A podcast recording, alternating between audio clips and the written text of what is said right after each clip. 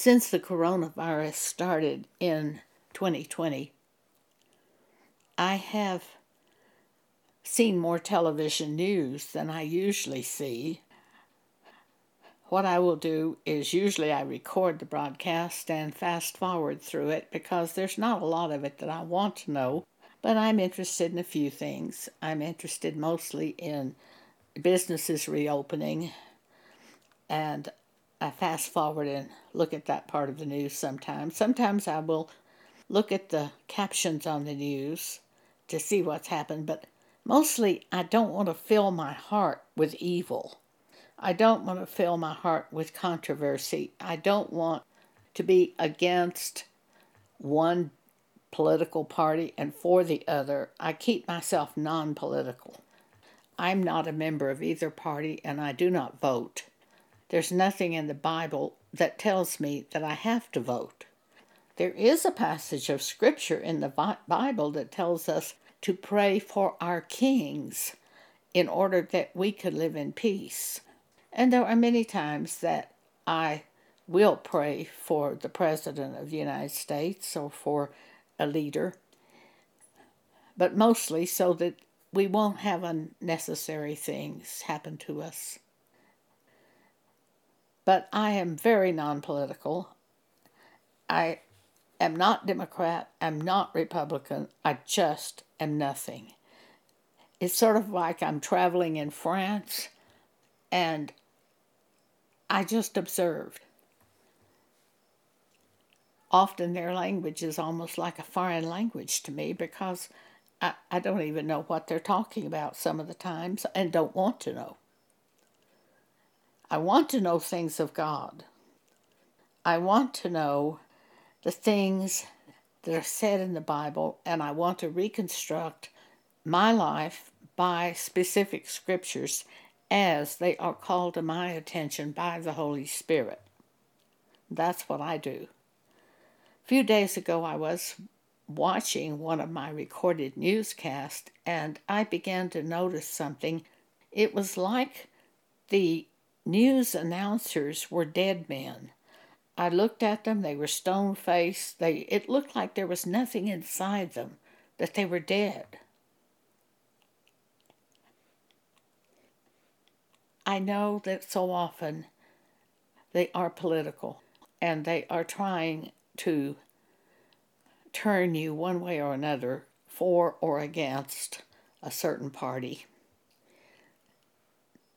And that they say things to do that. And I thought about this scripture that every word that man shall speak, he shall give account in the day of judgment.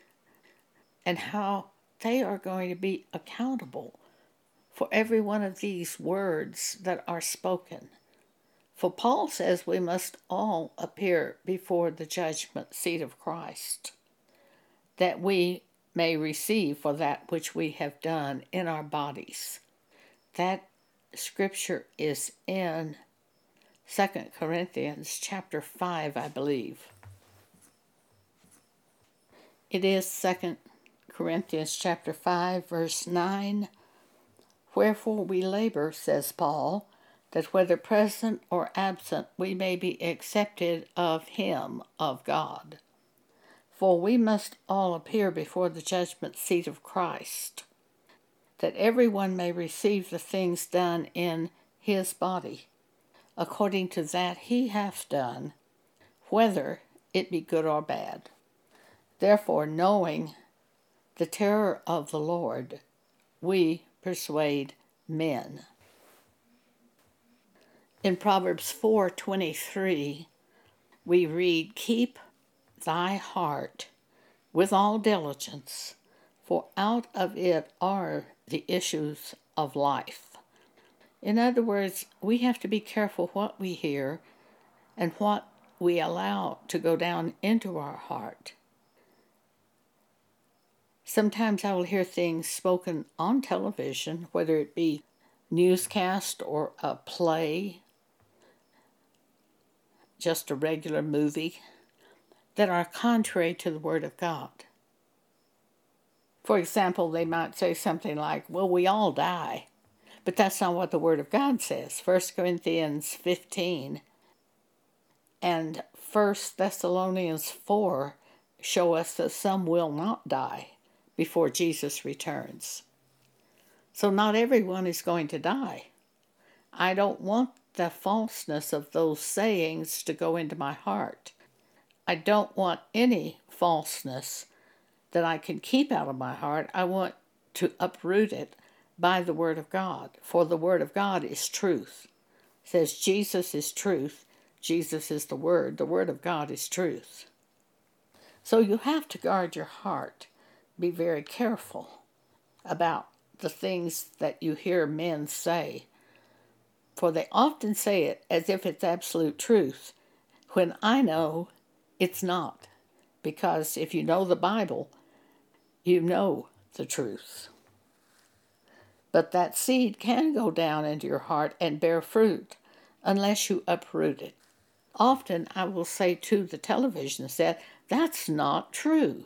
Sometimes I will just quote the verse of Scripture that is contrary to the word that they have spoken. Sometimes I will go to the Bible and look at that Scripture and let it go deeper into me. Always, Scripture goes deep into us when we do it. So that's another way to handle Scripture. One time I was reading the Bible and I began meditating on Ephesians chapter 4, verse 29. Let no corrupt communication proceed out of your mouth, but that which is good to the use of edifying. Edifying means building up the church that it may minister grace unto the hearers. Now, you can build up the church with something that sounds negative. You can build up the church by telling the truth about some wrongdoer and warning them. Paul did that. Paul once said, Alexander, Alexander the coppersmith did me much harm, beware of him, for he greatly withstood our words. So you could be warning the church. Now, that's not doing evil, that's doing good. It builds up the church. But I was thinking on that. Let no corrupt communication. You don't want to let these biases and sayings of men and prejudices go down into your heart because they will come out of your mouth. And remember that that which comes out of our mouth, we're going to be judged for that. If it fits the Word of God, we'll receive reward.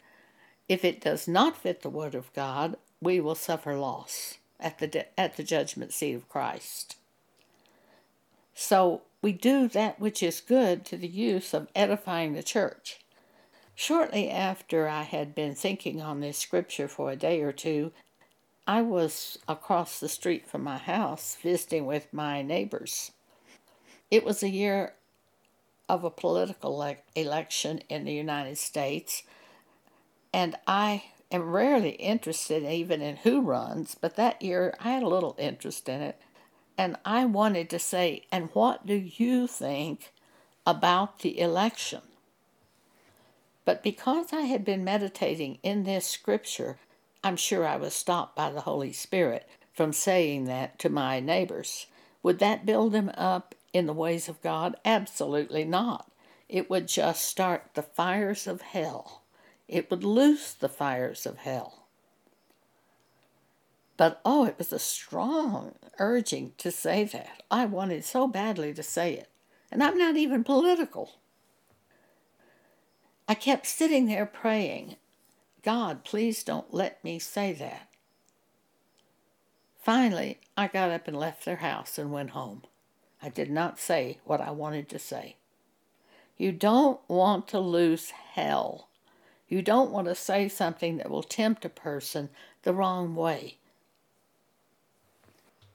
Jesus says in Matthew 12 either make the tree good and his fruit good, or else make the tree corrupt and his fruit corrupt. For the tree is known by his fruit.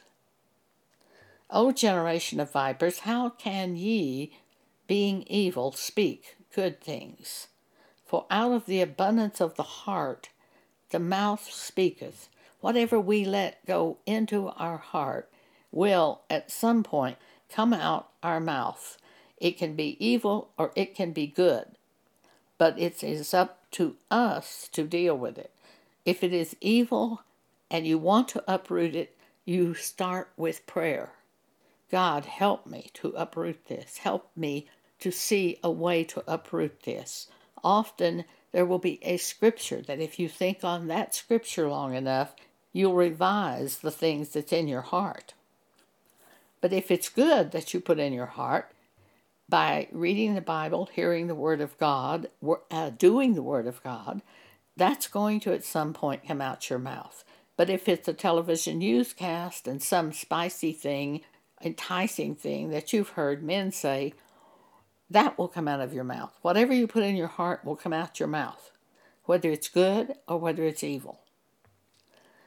Jesus says in verse 35 A good man out of the good treasure of the heart bringeth forth good things. In other words, the Word of God is a treasure to him. He has stored it up in his heart by thinking on the Word of God. At some point, that's going to come out of his mouth. And an evil man out of the evil treasure bringeth forth evil things. But I say unto you, says Jesus, that every idle word that men shall speak, they shall give account thereof in the day of judgment. For by thy, word, thy words thou shalt be justified, and by thy words thou shalt be condemned. I've heard people say things that they have heard someone else say. They don't think they'll be judged by that, but they will.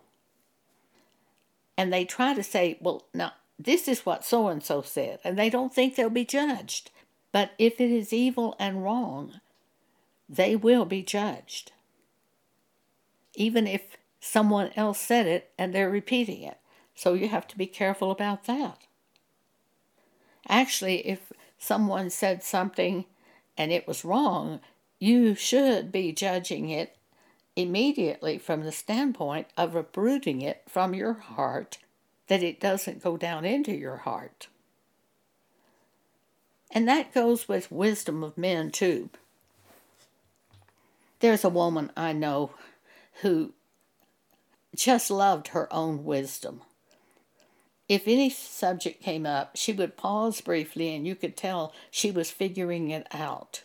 And then she'd say, Oh, well, the answer to that is such and such, or what to do is such and such. But I knew her wisdom was not coming from God she would make up her own wisdom by her own thinking, or it was something someone her parents had taught her or she'd heard in the past. But it wasn't from God, and I knew it. Sometimes we would be going to dinner, and she would be driving, and all of a sudden she'd start saying all of these platitudes. And I would just sit there and stare at her. And sometimes, after she finished talking and sharing all her wisdom, she would just look at me and say, Well, I could be wrong. and I would just inwardly laugh. That happened over and over. Sometimes I would confront her and say, Well, that's not according to the Bible.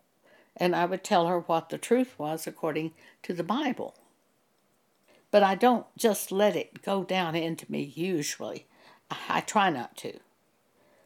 James 1:26 If any man among you seem to be religious and bridleth not his tongue, but deceiveth his own heart. This man's religion is vain, empty, worthless. We have to bridle our tongue. Sometimes we have to speak and let them be offended, but often we, we just have to stop because you don't want to just say something that has the power to hurt another person unless it's something that has the power to turn them to God. And if it has the power to turn them to God, if they repent, you still suffer persecution for saying it because later you'll think, oh, I shouldn't have said that.